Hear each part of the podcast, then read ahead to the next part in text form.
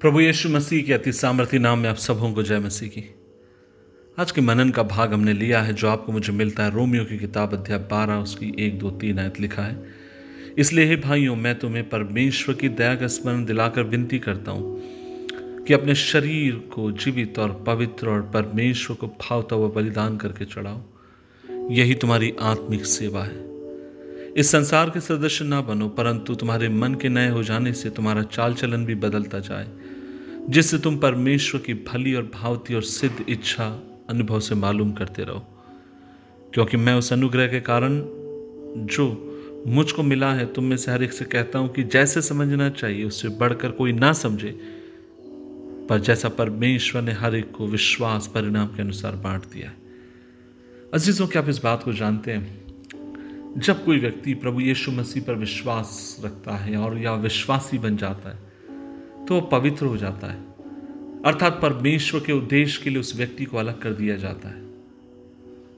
प्रभु, अपनी ज़िंदगी, अपनी पवित्रताई उसके साथ बांटते हैं अजीजों, मोक्ष के विपरीत, मोक्ष एक ऐसा समय या उद्धार पाना एक अद्वित समय।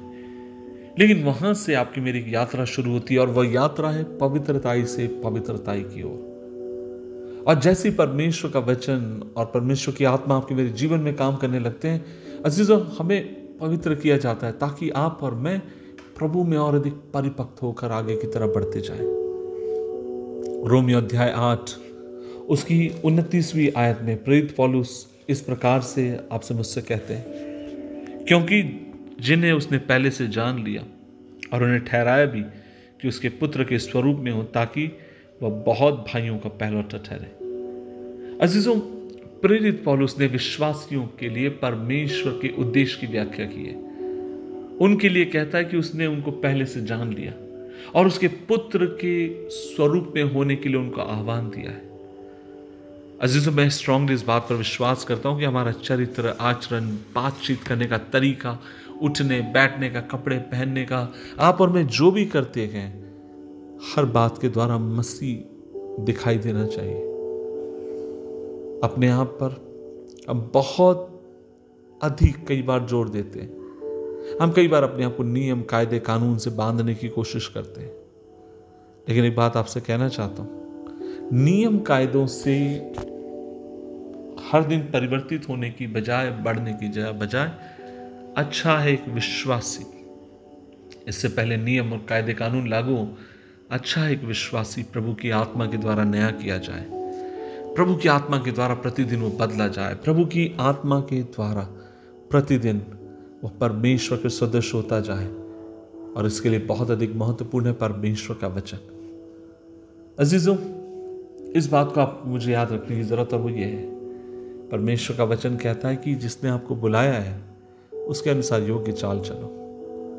ओवरऑल आपको मुझे मसीह का सा लोगों के बीच में देखने की ज़रूरत है। लोग आपके मेरे भीतर मसीह को देखने पाए, उठते, बैठते, चलते, फिरते समय आपके मेरे आचार विचार से लोग मसीह को देखने पाए। मैं हमेशा कोशिश करता हूँ जब मैं ट्रेन में यात्रा करूँ, बस में यात्रा करूँ, मैं हमेशा कोशिश करता हूँ कि जो मुझे नहीं भी पहचानते कि मैं कौन हूँ, मेरे आचार विचार को देखकर पहचानने पाए कि मैं जीवित परमेश्वर की संतान उसके लिए तो प्रभु ने आपको मुझे बुलाया है। आइए अपने आप को हर दिन नया करें। प्रतिदिन प्रभु में ढालते जाएँ। प्रभु, अनुग्रह दे, दुआ करें। प्रभु जी, धन्यवाद।